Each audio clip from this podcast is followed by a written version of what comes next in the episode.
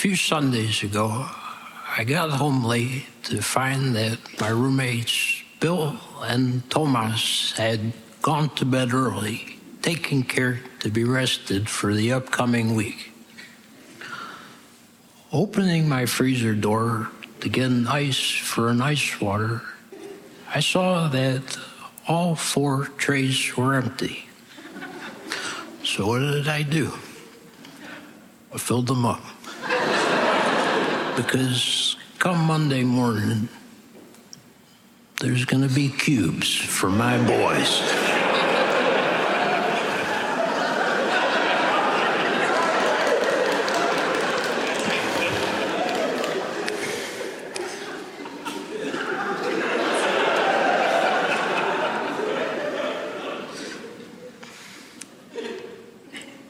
Cubes for my boys.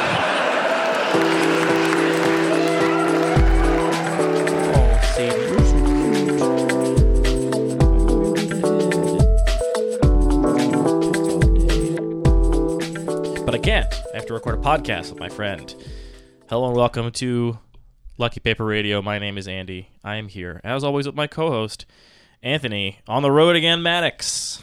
Here we are. It's another October, and that means not just the spooky season, it's also CubeCon season, and we're going to be on the road. Are we on the road right now? Is that what's This happening? episode will come out while we are driving back from CubeCon. I see. That's going to be our marathon driving day. Last year we drove in one day both directions, and it's like 16 hours all told, including stops and stuff, which is the absolute longest you could ever drive in one day, I think, realistically. And like an hour longer, we have to break it up, which we're doing on the way out this year, but the way back, we're just gonna we're just gonna wing it. So.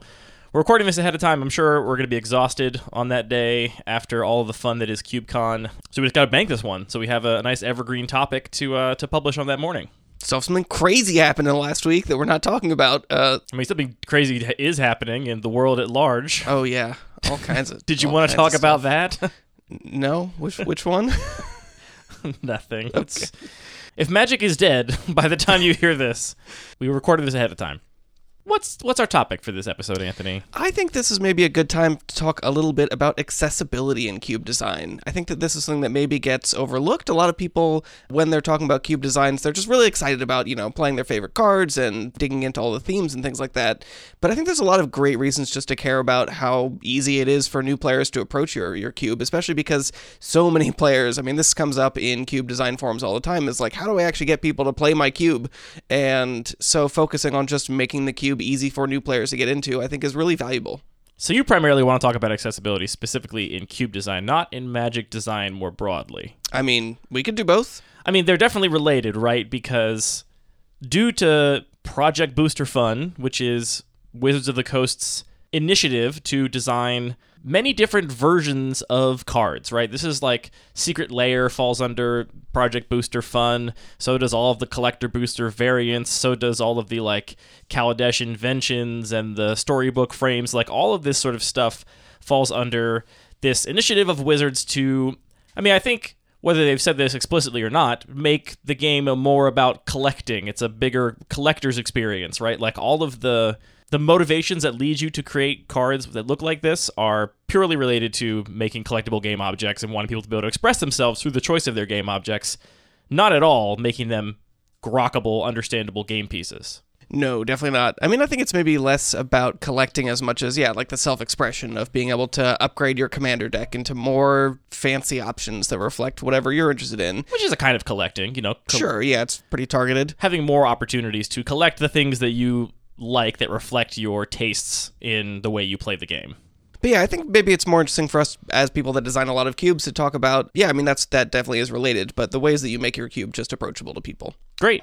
Are there any other reasons that you think we should really highlight on why we think this is important? I mean, I think the biggest is obviously just that, yeah, a lot of people are just trying to grow their playgroup and just making it uh, easy. Like removing barriers that is really valuable. I mean, there's like two things I want to reiterate. One is that this matters a lot more than I think a lot of enfranchised players think. I think a lot of people that are cube designers are tend to be very invested in the game, right? If you've gotten to the point where you are designing your own cube from scratch, you have probably been through lots of other ways to play. You've probably been playing the game for a while. You probably have a sizable collection, and it's so easy to take for granted how much of the game you have learned and understand uh, and can afford to make less understandable because you just have so much baked in experience and knowledge. And I see this all the time, right? Like, well, talk about, about I'm sure the most like common accessibility problems of designing cubes. I know a big one is just burn spells that at some point were Oh, yeah. eroded en masse, like 500. Some of them were eroded to say they could target planeswalkers. And if you don't have the versions in your cube or the versions don't exist that say can target planeswalkers, I will still get relatively experienced players asking me like, "Can I hit a planeswalker with this card?" And it's not entirely clear. That's like an accessibility problem that even affects pretty enfranchised players, but this goes all the way down to just, you know, people that show up to your game store, show up to whatever that you're trying to entice to play your cube. Cube is already so complicated. It's already a bunch of new cards, many of which they've probably never seen before, maybe they never played with before. There's a lot of intimidation factor when it comes to drafting a cube for Yeah, the first time, especially with a seasoned play group if you're like the new one there. And adding on top of that any additional barriers, no matter how minor they may seem, is I think hugely detrimental to growing a play group, which is what I know so many people listening to the show want to do. Yeah, definitely. I think you touched on something that we talk about a lot in sort of like design more broadly, which is that if you're just designing for the people that sort of have the greatest need, you're actually just going to make it work better for everyone. That's you know, the thing I was gonna say. This is the example I think that comes up all the time is things like curb cuts. You know, you have instead of just a curb that goes all the way around the corner, you get a little ramp uh, on each on each side. And this was not always the case. This was a pretty recent development that people who had additional needs needed, uh, you know, wheelchairs, things like that, to have more access to sidewalks. Now it's actually just great for people that are, you know, walking their bike and have a baby stroller and, or you know, they're on rollerblades, all kinds Or of are reasons. slightly old, or, yeah, are on you just, crutches. or like, your ankle just hurts a little bit that Yeah. day. It's just like makes walking a little bit nicer down the street. I'm sure even if you take just completely 100% able-bodied people, you decrease the number of times people trip by doing that, right? Like how many times people just trip over a curb. It's better for everybody in every way, and this is true of every kind of accessibility issue. We should maybe just define accessibility. I think the kind of accessibility you're talking about is about this like universal approachability and like usability by like broad populations, which oftentimes equates to making sure that whatever the thing you're making works for people that are differently abled, right? Uh, and that's one way you can think of accessibility. The other way is just in like the like art way, like accessibility, just making something that is appealing to a broad audience that people can understand and like the ease of intellectual access of something, right? Like like an accessible movie is one that is accessible to lots of people in the sense that they can understand it. They can uh, understand what's going on. They can appreciate it. They can find it beautiful. Whereas there's definitely like much more challenging movies that you need a bunch of historical context or you need a bunch of references to other cinematic pieces of history to like really appreciate what the artist has done there. That's a less accessible piece of art because you need all of this additional context to really appreciate it. I think both these kinds of accessibility matter in cube design and in Magic. Yeah, and I think they overlap a lot.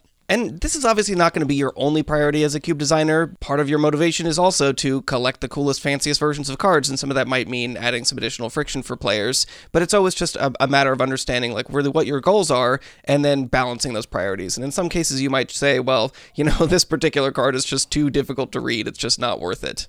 Another consideration some people might have is not just bringing people that are new to Cube into their local playgroup, but maybe just bringing people that are pretty new to Magic altogether into their playgroup. I feel like a lot of people are really excited about Cube. They want to get new players, you know, a good friend of theirs that doesn't really play Magic but is like kind of curious. And Cube, I think, can be a pretty great way to get them in, but it is Yeah. a lot, like you're saying. So I think, you know, if you have people that are pretty new, haven't played a lot, then definitely thinking about these concerns is, is much more important. Yeah, I, I think Cube is still a very difficult way to learn the game from the ground up. Honestly, like, I know that so many people these days are exposed to Magic through Commander, and I think Commander is also an awful way to learn the game from the ground up. And so, in that sense, like, sure, Cube is as good as a lot of the ways people learn how to play Magic, because I think it's probably about as complicated and difficult as your average game of EDH to parse. I think the most accessible way to learn that most people can realistically pursue is Arena. Go on Arena, go through the sort of tutorials. Like I've had friends that have asked me like, how do I get into Magic? And I'm like, look, I don't play online Digital League for all these reasons that you know are important to me. I like the community aspect, I like all these things. But it's the best way to like get up to speed if you want to then come out and do some drafting uh, with people and play a cube. Like play Arena for a few hours, you know, for a couple weeks, and that's a really good way to get up to it. Because Magic is a really hard game to learn. Yeah. I, I will say the cube has a couple things going for, for it. The fact that you don't necessarily need to own your cards. It's not like go buy Yep, a pre-con huge. commander deck and then come play. It's like no, we have the cards here right now. It's also infinitely flexible. That if you want to say like, okay, this player isn't ready for drafting, we can do sealed with the cube, or we can Yep. just like I'll just hand pick two cards out of it. So there can definitely be sort of like other ways you can approach that learning experience using a cube as a set of cards to to use as a teaching tool. Yeah, cube in the most abstract sense can be, I think, a Yeah. good teaching tool. Cube draft, maybe not. maybe as more much. difficult. All right, so should we talk about some of the details of things that I think make a cube more accessible? Absolutely. So I think that the sort of like obvious superficial stuff is something you already touched on. Is just like having cards that have the text on them. That is what the card does. I wish this was a given, but from the experience I've seen with a bunch of cubes, this is not given. Like lots of cube designers just don't have this. Yeah, I mean, especially with burn spells, I think that's like a case where it's it's really tricky. Like the card reads like it just does a thing. Like you wouldn't. It's not like reading an old copy of Chains of Mephistopheles and being like, I don't quite get this. Like, let's clarify it. You would read that and think like, yeah, this burn spell can target players and creatures, no problem. Uh, and so that can be pretty tricky. There's also cards that you know don't necessarily Should have. we actually like spell out the rules change in case people don't know? that's a great point. This is maybe just a weird history that people haven't. let's make the seen. episode as accessible as possible. So when Planeswalkers were first designed in Lorwyn, they were trying to figure out how to make all of the cards that existed prior to Lorwyn work for Planeswalkers, right? Because now you have this new card type that no card has previously referenced, and the question is like, well, should burn spells be able to planeswalkers? Like how are we going to actually manage how this interacts with the rest of the rules of the game? And their solution at the time was to say that anytime damage is dealt to a player it can be redirected to a planeswalker they control which means that if you attack a player they can choose not to block they take damage you can redirect that damage to a planeswalker you can use a burn spell that can hit a player and then redirect that damage to a planeswalker. And it makes sense why they made the decision at that time, right? Because they had at that point, what, 400 burn spells printed. They didn't want to day zero errata all of those burn spells for the five planeswalkers they were going to put in Lorwyn, right? Right, yeah. That's a crazy thing to do. So they did it that way, and then ultimately, I think probably came to regret doing it that way because then they continued to print burn spells that still had this additional sort of rules hoop. You had to understand that there was this planeswalker redirection rule to know how these spells worked. Right, it's a balance. They can either go back and like change the text on every single card or change the rules engine that the cards work within, and they chose to sort of put it in the the machinery rather than on the, the individual cards. And I really don't envy trying to figure out how to do that, right? It's a really hard problem to solve. I think based on where they landed in present day, they probably came to regret that decision because now the way that burn spells work is they specify either any target, which means a creature, a player, or a planeswalker, or they specify or or a battle, right? or a battle, that's true, or they specify a creature or a planeswalker if they can't hit a player. I mean, that's, that's a perfect example of the kind of knock on effect, right? Like, it was impossible for them to print a burn spell that could hit planeswalkers but not players until they made that Right. second rules change, which effectively did make all burn spells that could target players prior the wrong rules text. They did like the text was no longer correct to how the game engine actually worked. And it's not always entirely clear either. Like uh, when it comes to Cube, I know for example a lot of people playing at the peaks of power level were disappointed when this rules change happened because it did effectively change what Fiery Confluence could do. Because Fiery Confluence previously could do two damage to each opponent up to three times, which you could then redirect to their planeswalkers they controlled. And when the rules changed, now it said you could target planeswalkers, but not that you could redirect damage dealt to an opponent through some other means. So because that spell does not target, that cannot deal damage to planeswalkers. And this is a great example of an accessibility issue that affects even pretty invested players. Like, it's very reasonable to not know that when you're looking at a copy of Fiery Confluence in a pack. Yeah, I mean, and talking about sort of like how this improves the general experience, that's to me not the fun part of Magic the Gathering. The fun part is, you know, making decisions about am I attacking or blocking, what am I targeting? Right. Actually just figuring out like, hey judge, let's talk through the history of of uh, burn spells and how does this card actually work. That's not the part that I think is really fun. No, for sure. So very similarly, there's a lot of cards that just like when originally printed are not super clear. Uh, maybe they just don't have reminder text for a keyword, something like that. And sometimes you have a choice. Sometimes there's flexibility. You know, you have the foil version that doesn't have reminder text, or the normal printing which does have reminder text. And again, if this is a priority, you can choose to opt to not have that card foil, so you can make sure you have more clear reminder text.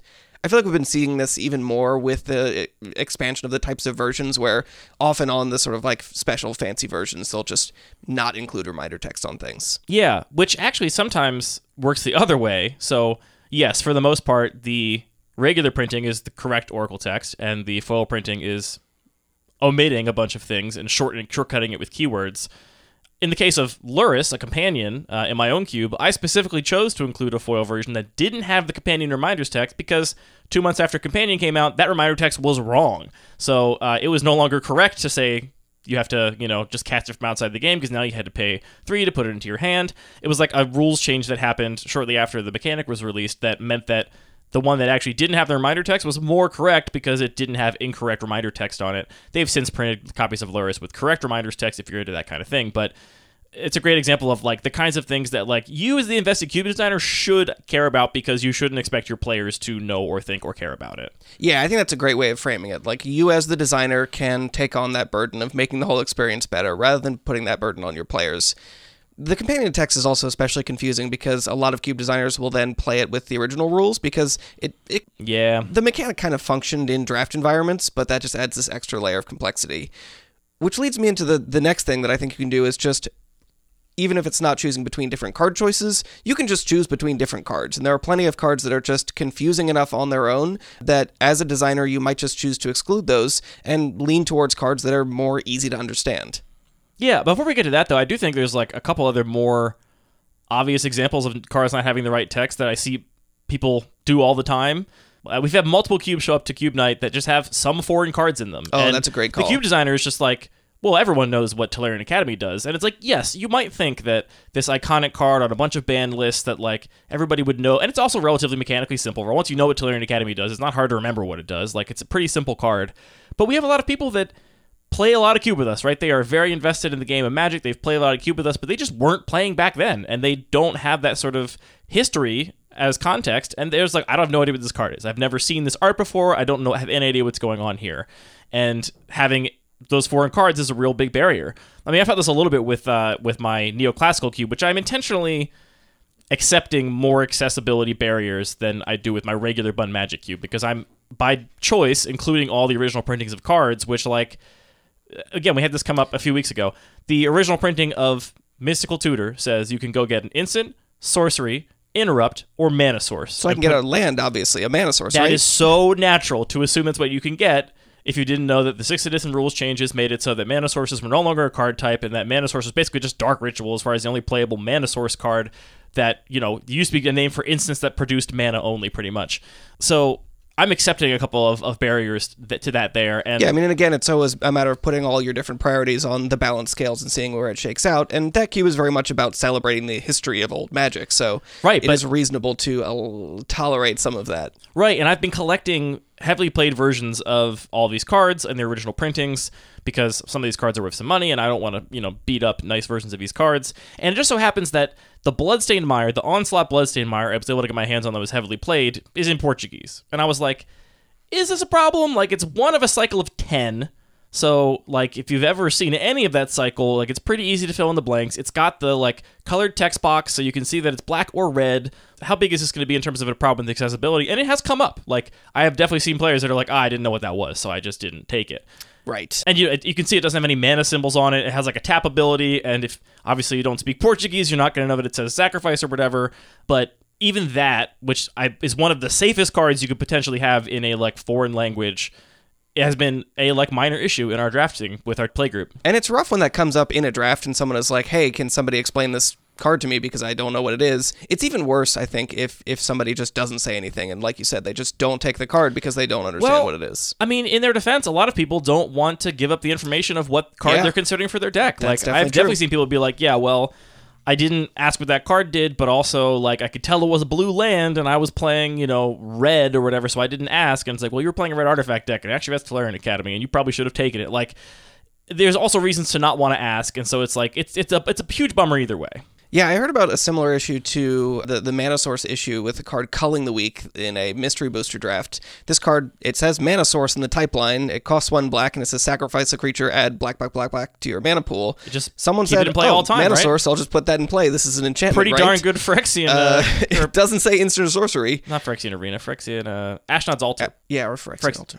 Yeah, pretty good Phyrexian Halter. There we go. We got there. And uh, yeah, I mean, again, it's like it's cool to have these mystery boosters where you have these like old weirdo cards, but every time you have to try and figure out how do we roll back this game where we've had this uh, mana source in play for three turns, uh, just definitely makes it a little bit more difficult and makes it a little less likely that that person who had that experience is going to come back out Right. to the next cube night. I mean, like, people have social anxiety, and if you think that some people are not going to have their entire night ruined essentially by being embarrassed that they misunderstood what culling of the weak does, some people that is going to make them not come out ever again. Like you Yeah. just lost them. Anyway, I took you off your next step because I wanted to just make sure we covered foreign language cards. There's also like textless promos, like the real far extremes of like, yeah, you're not going to know what this card does unless you already recognize it. You should really avoid those, I think. I mean, I think we could even throw altars in this category as well. It's like super cool to see a cube full of all kinds of custom altars, but again, that has a cost if, if you have text that's obscured. Yeah, for sure. So yeah, I think the next thing you can do, aside from just finding individual versions that are the most readable and understandable, is just actually choosing what particular cards you're putting in your cube. And so this could be things like, you know, Questing Beast just has a million lines of text, and it's really easy to miss a lot of those details that can just make a cube a lot more challenging. This is where I think there's going to be a lot more it, it takes i think a little bit more priority to make this really happen. Um, so with something like my regular cube it's really important to me that that is a cube that is something that somebody who's pretty new to magic maybe they've drafted a couple times uh, you know at an f&m and this is their first cube draft those are the people that i want to be able to sit down with this cube and have a reasonable experience so i definitely prioritize this as much as i can And as like a member of your play group that also is invested in growing the group, it is so valuable to have that cube in the play group, Yeah. right? Like if you did not have that cube, I would build one just like it. So we had one that was like specifically great for people that were medium invested in Magic or even really invested but had never cube drafted before and showed up to their first cube draft night. That's exactly the kind of cube I want them playing. And if you're listening to this and you have your beloved cube full of your alters and your favorite promo versions of cards that like is your baby, maybe consider making another cube if Yeah. if a big part of your goal is to get more people to the point where they can draft that cube that you love so much and really get everything out of that experience. And that obviously, that cube that has all the altars and the foils and the special editions also has a certain appeal. So I think that's Yeah. almost a, mo- a more powerful sort of binary strategy of, hey, let's start with this. This is going to like not have a lot of confusion or challenging. This is a good starting place. And then you're going to have a great time opening this pack and seeing all these wild foils after you've done a couple drafts of this and you're feeling more comfortable. Yeah. And the other thing I want to emphasize here is that it's it's hard to describe this idea that's in my head, but being good at magic, I think, is hugely just being detail oriented and like not missing things. By which I mean that if you have a like question of what is the play in a given scenario and like one player is able to articulate here's why I would do X and everyone agrees that's the best decision, then it's not like there was strategy per se involved in that. It was just that that player was able to see the full picture. And so much of seeing the full picture is just being able to understand what's going on. There's two great articles that we're kind of referencing or using as a foundation for this episode. One is by Emma Partlow, which is titled MTG cares more about collectability than accessibility, and it's making the TCG worse. And a more recent one by Kristen Gregory called Framing a Magic Accessibility Issue. And the second one specifically, Kristen talks about how important heuristics are in playing a game this complicated, right? You cannot begin every turn and read every single card text, you know, from the beginning. Yeah. You have to, to some degree, shortcut and say, like, all right, well, lands produce mana. That's what a land does, right? And, you know, creatures have power and toughness. You have to have all of this sort of heuristics to know what you care about and focus your mental energy on. And every time you have to spend some mental energy, even a little bit, to figure out what that card is, or I know what that card is, but what exactly does it do? Like, what does that rules text actually mean? Every time you're spending energy on that, you're essentially not spending that energy on like playing the game of Magic. You're spending the energy on this additional thing, and it's going to make you worse at the game.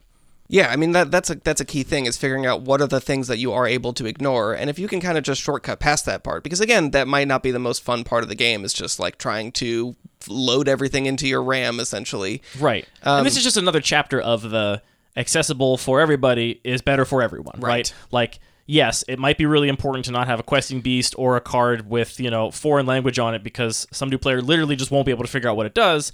But it also makes the game better for you as the franchise players because you are spending less of your mental energy figuring out what cards do and more actually strategizing about the game. And that is what's fun about the game. Like Absolutely. pretty universally, we can agree that that is what playing the game of Magic is fun for. I would say pretty universally, maybe not 100% universally. If you are Sam Black, the fact that you can just look at an insane, complicated commander board state and understand everything that's happening all at once, that's kind of a fun skill for some people to exercise as well. But, I mean, that's part of why Sam Black is one of the best Magic players, Yeah. right? Like he might like it's entirely possible that a huge portion of Sam Black's success as a competitive Magic player, I think he even said something more or less to this end when we had him on the show, is just his ability to immediately parse a board state so that he can start having those strategic thoughts and conversations inside his own head more quickly.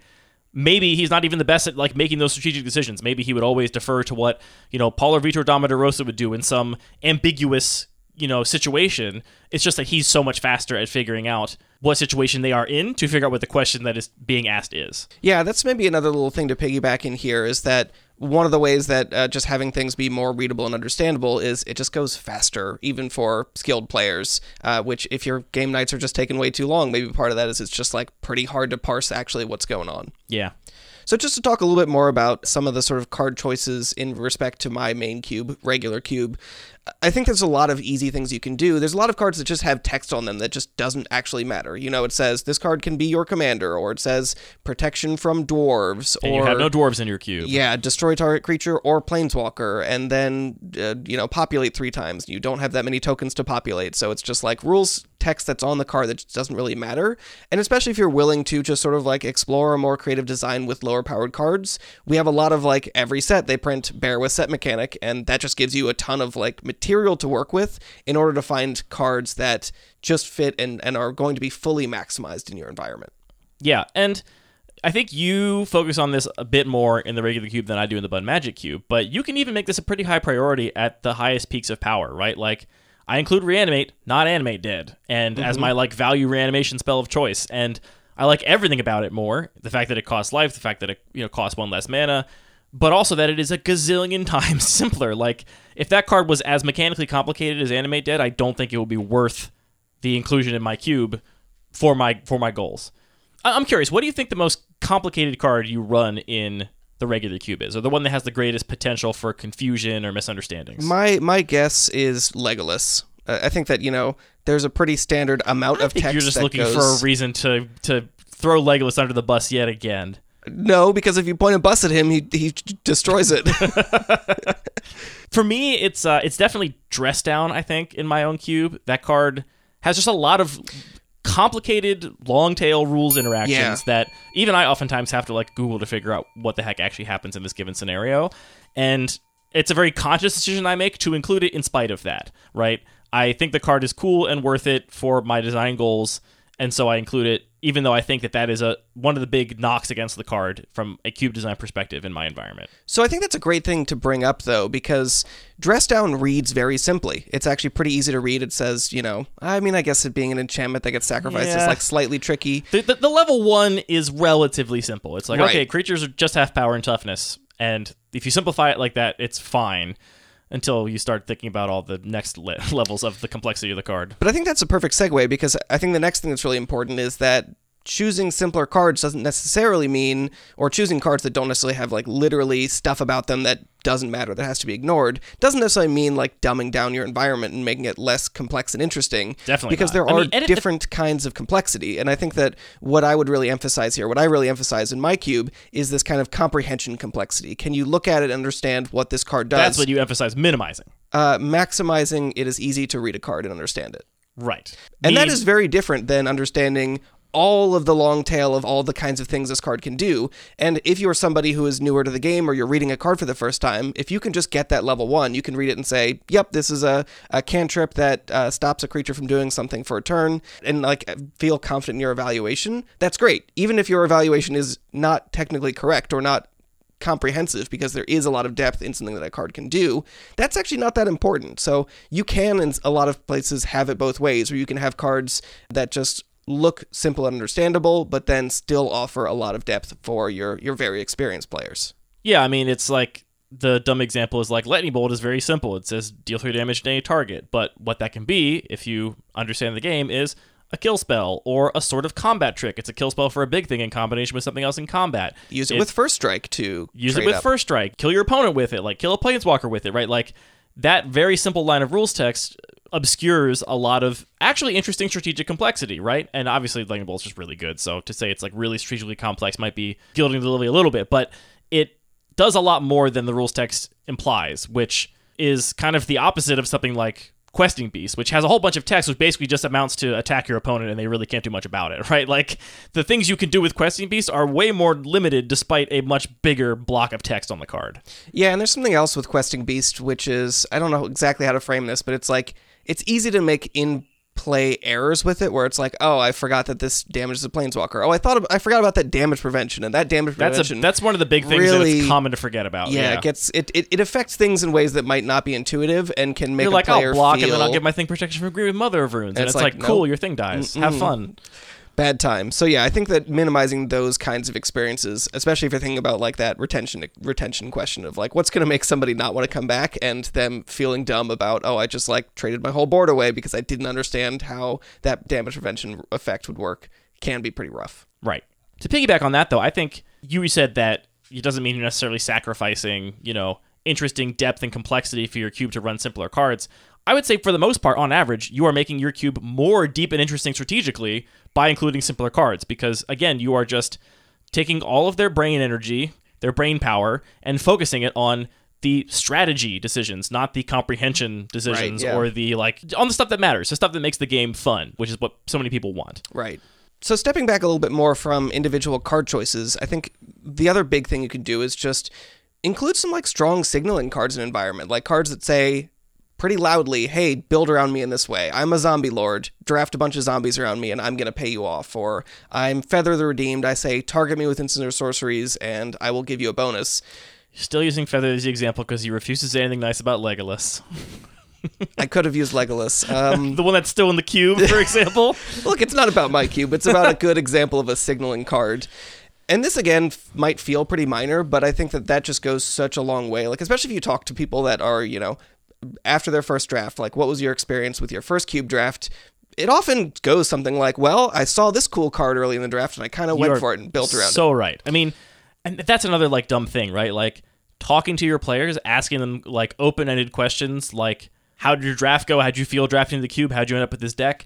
You'll find that so many players that are less enfranchised are like, I saw this thing and I decided I'm just doing that. And in a cube like mine, that can be really hard, right? Like you could just like see Uro and be like, well, I'm gonna do self mill, and it's like, well, okay, well, self mill's not actually really a thing, even though yes, that will be good with Uro. Uro's just good in general, and like that's how so many of the cards are like good in my cube, and I think the regular cube is a really good example of how powerful, appealing cards can play a different role towards accessibility that is a huge benefit to new players or less experienced players. Yeah, and I think something that's also relevant when we're talking about not necessarily making compromises while trying to make something accessible is you maybe add 12 kind of like big signaling cards like this. You're not really changing the environment in a big way, but you really change the way that it plays for a lot of people. Well, you're probably not changing the unless those cards are also the best cards in the cube by a wide margin. Then you've probably changed it pretty substantially.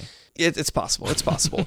so the sort of foil to this is not including things or trying to avoid things that are like trap cards, things that send a big signal but then don't actually really work. So Yeah. maybe this this kind of goes hand in hand with like incidental text and things like that, where maybe something just looks like it's a mill card. I remember I had this issue with the card Patient Rebuilding when I first built my cube, which is a card that just draws you a bunch of cards, but it also mills your opponent. And somebody said, "Well, I took this pack one, and then I didn't see the mill deck, and I, I didn't know what to do." So again, if you if you want to include those kind of signaling cards, also make sure you're not having any that are going to lead your opponent into traps.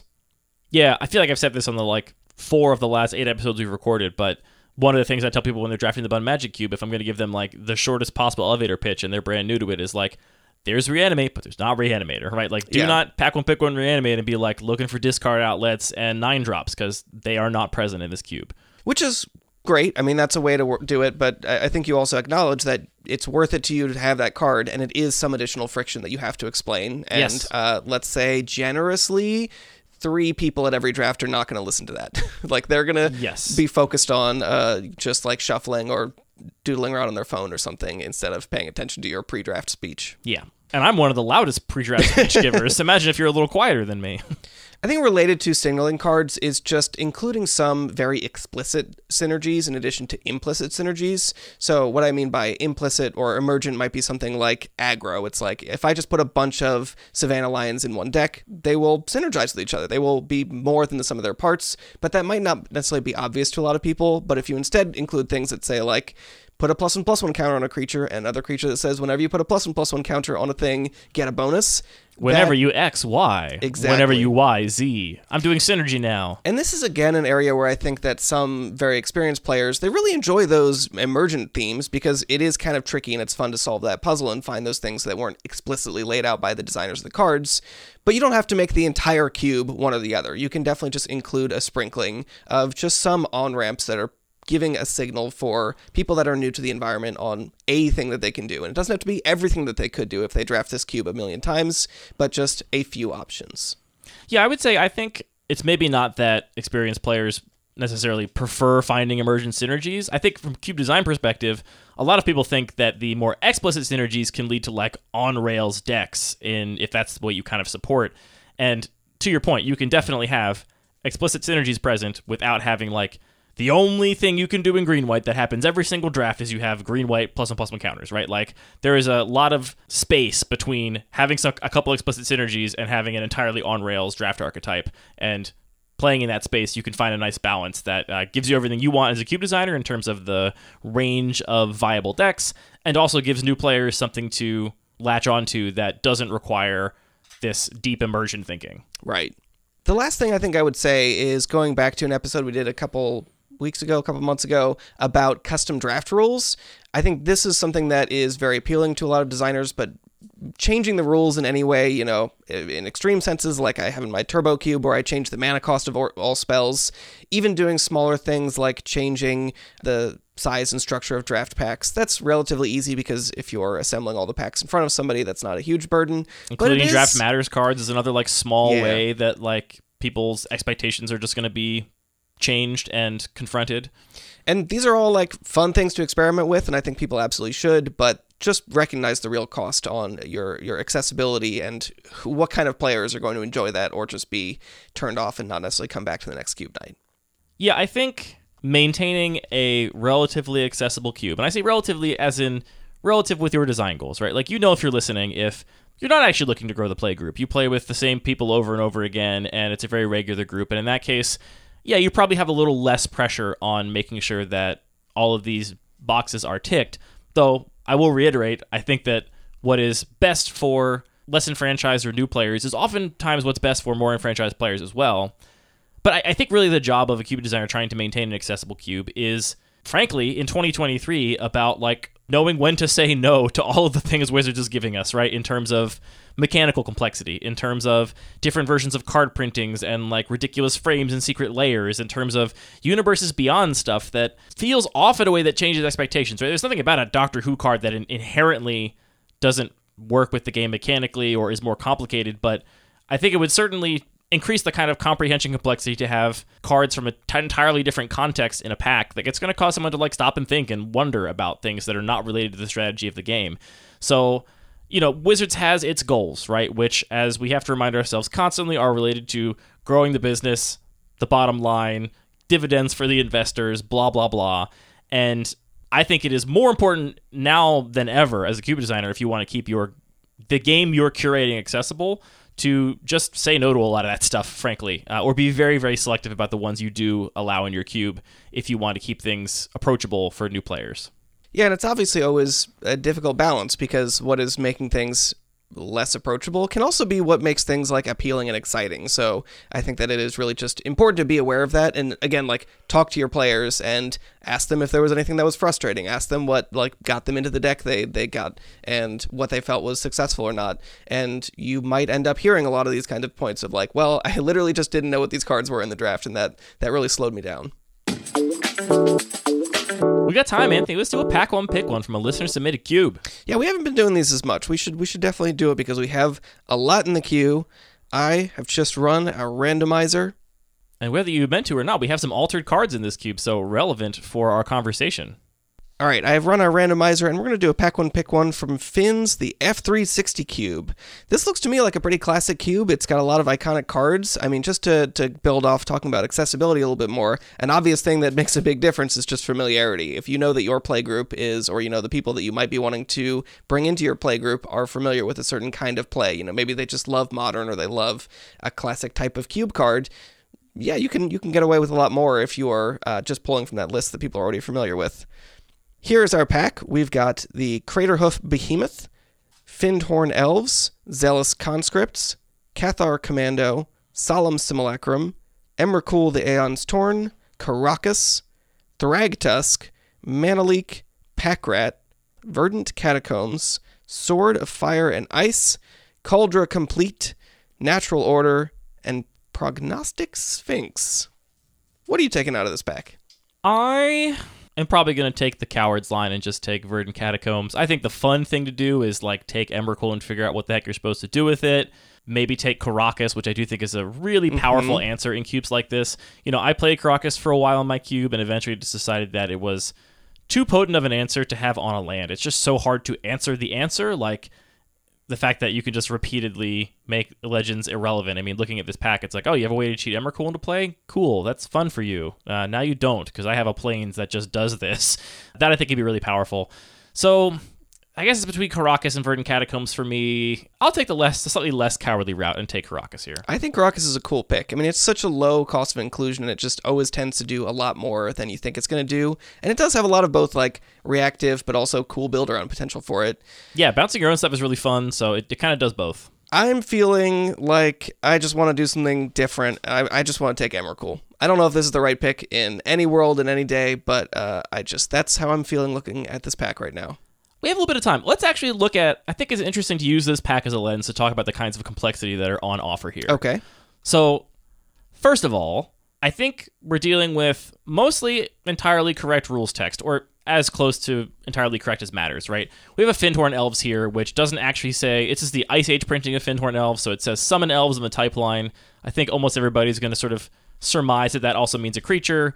Um, it also specifically says add gray mana to your mana pool. Mana pool is no longer referenced in rules text, and it says play visibility as an interrupt. That's also no longer a thing in the rules text. So we definitely have some not entirely correct rules text on Fyndhorn Elves, but not in a way that I would expect to confuse almost anybody.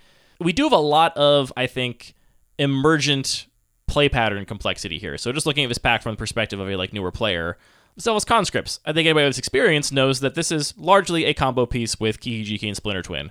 I see this in the cube. I haven't looked at the list. I'm expecting to see Kiki-Jiki or Splinter Twin or both in the list to support a Zealous Conscripts combo. Can you confirm or deny? I can confirm Kiki-Jiki is absolutely here. You will not be disappointed. So that's a great example of how my context as a player that has played with these combos, that is familiar with that interaction, uh, I see this card and read it totally differently. There's an invisible layer here that is an invisible like little flag that pops out to me that won't pop out to some people. Yeah, I, I thought about this but didn't bring it up earlier because I'm not really sure how to evaluate it. In one sense, I think it does fall into that category of like this is a level two understanding that new players will not be distracted by because they will not see it. On the other but hand, losing to it sucks. Losing to it really sucks, and it's like, oh, I didn't understand what that card was when I saw it in a pack because I didn't realize it was part of this combo. So I, I do think that avoiding some of these like situations where you really need outside knowledge, like not just basic how to play Magic the Gathering, but what is the way that this card is usually used, can cause a lot of friction. We do have some sign cards in this pack too, which Finn has actually uploaded scans of the sign cards, which is really cool, so you can see them in the cube list. And you know, the rules text on Zealous Conscripts is somewhat substantially obscured by a signature, which, and again, none of this is criticized Finn, obviously. Like, Finn's got their own play group, they got their own reasons here. But this is just, I think, an interesting lens to look at, you know, if we were analyzing this cube in this pack, through the lens of this conversation we just had. This is something that, that pops out to me. I think a similar thing is also kind of true of Emrakul. Like like I said, I don't know how I'm going to get Emrakul into play. I'm sure there's plenty of ways in this cube if it's if it's in the list, but it's the kind of card that if you look at it as a less experienced player, you're just kind of like, okay, well, either you're really that looks cool as hell. Really, I am gonna play 15 lands in my deck. This right. is gonna be no problem. Either you're really inexperienced and you think you're just gonna get to 15 mana and cast it, and you're like, this card is really powerful. It's gonna win the game, or you're a little more experienced, but maybe don't know how to play with Emrakul in a more specific sense, and you're like, okay, well, I know I can't cast this. What am I supposed to do with it? I have no idea. It's definitely a card that has a lot of complex strategic depth. I think the same is true of Kaldra Compleat. This is also essentially a combo card. You know, you go and get it with Stoneforge Mystic, put it into play for free. Uh, it's also got other combinations of cards with you can also tinker it out and stuff like that. So maybe not quite to the same extent as something like Zealous Conscripts, but the same kind of like complexity and depth there. I also think Natural Order is is a fender in this sense. Like Natural Order, you read the card, you can understand what it does, but what it actually will do in a game, it's hard to say unless you're experienced with what the card does and what the meta of the environment is.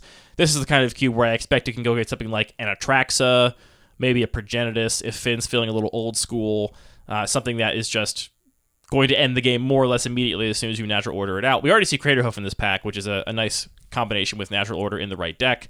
Natural Order also has some complexity here with the card printing. This is the mystical archive version, the Strixhaven spellbook whatever version that has the like gold expressive frame, which it looks like a gold card in the pack. It doesn't look like a green card visually, which can definitely trip some people up. I have seen people pass these cards because they were scanning a pack for a card of the colors they were drafting and didn't see anything and just missed that this was a card that was in their colors. Not a lot of rules text complexity here. Also, all these cards are relatively simple in terms of the amount of rules text. I think Kaldra actually has the most complicated rules text.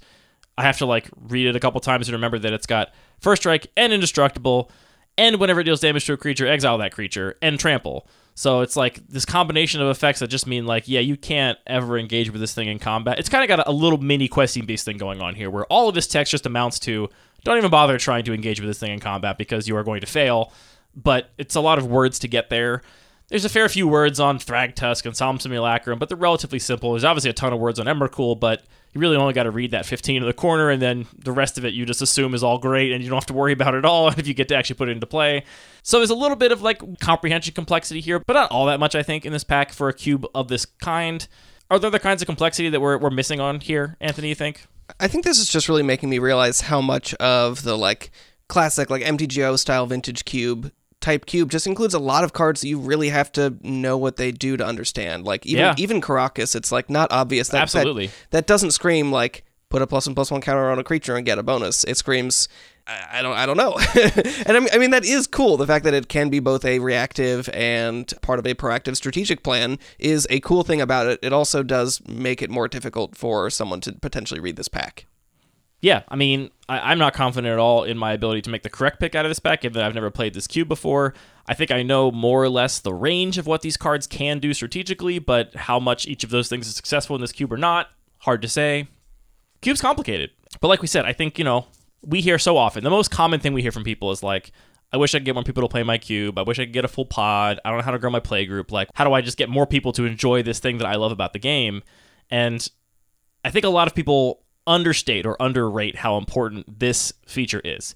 Just making sure that the first time somebody drafts your cube, regardless of their experience with the game or skill level, they're able to have a like rewarding, no feel bad time, right? And the variety of things related to accessibility that can keep them from having a rewarding, no feel bad time really stack up. And like I said, like some people will just make a couple embarrassing puns because they didn't understand a card, and that will make them never come back. And uh, it's it's hard to know who those people are if you have a cube where that's more likely to happen.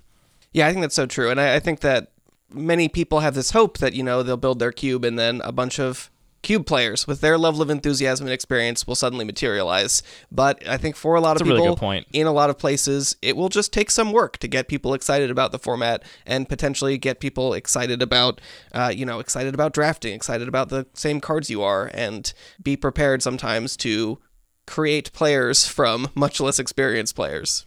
I think even more saliently, the outcome of that is not that you will eventually have a bunch of people that are cube players in the sense that you originally expected. It's that you have a bunch of people that are cube players that actually don't think about cube in the same way you do at all.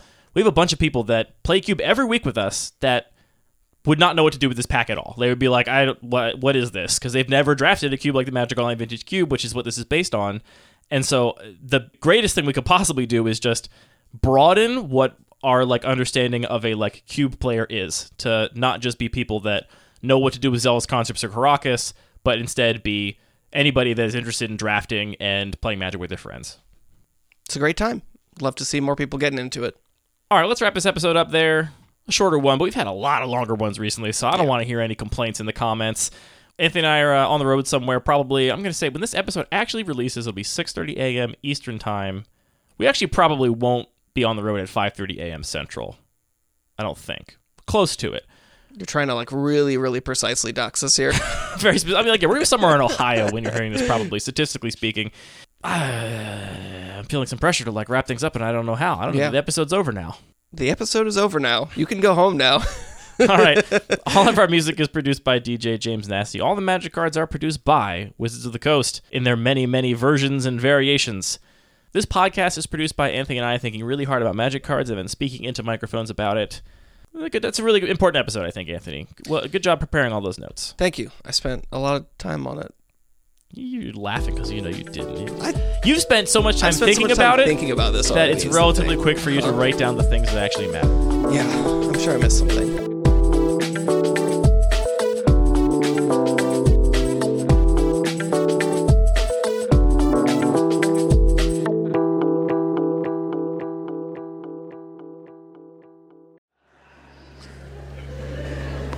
Breezes are wonderful in summer.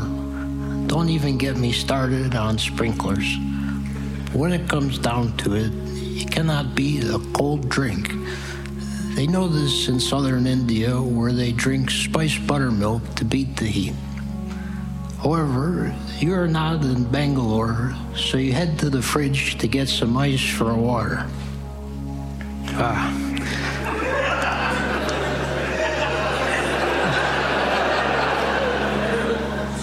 Remember when you used to live with the guys?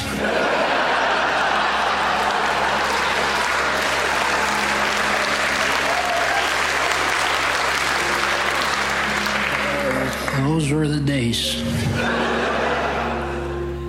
Cubes for my boys.